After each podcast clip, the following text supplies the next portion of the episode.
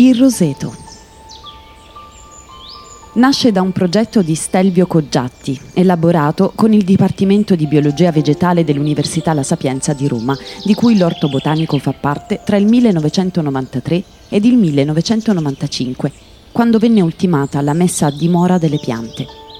Il luogo dove destinare il roseto fu scelto in base a criteri paesaggistici ed estetici, una naturale forma d'anfiteatro delimitato nel perimetro da importanti presenze arboree, nonché in base alla presenza di un rosaio probabilmente di età superiore ai 50 anni.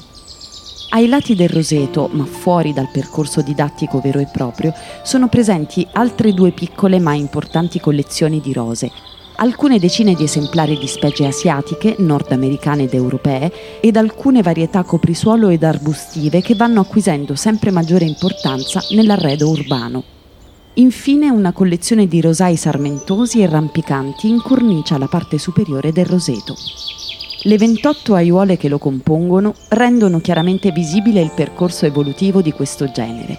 Non è dunque questa una collezione di piante appartenenti allo stesso genere e famiglia come palme, piante succulente e orchidee, ma è il concetto di evoluzione che ha guidato la scelta dell'inserimento delle singole specie, cultivar, ibridi, varietà.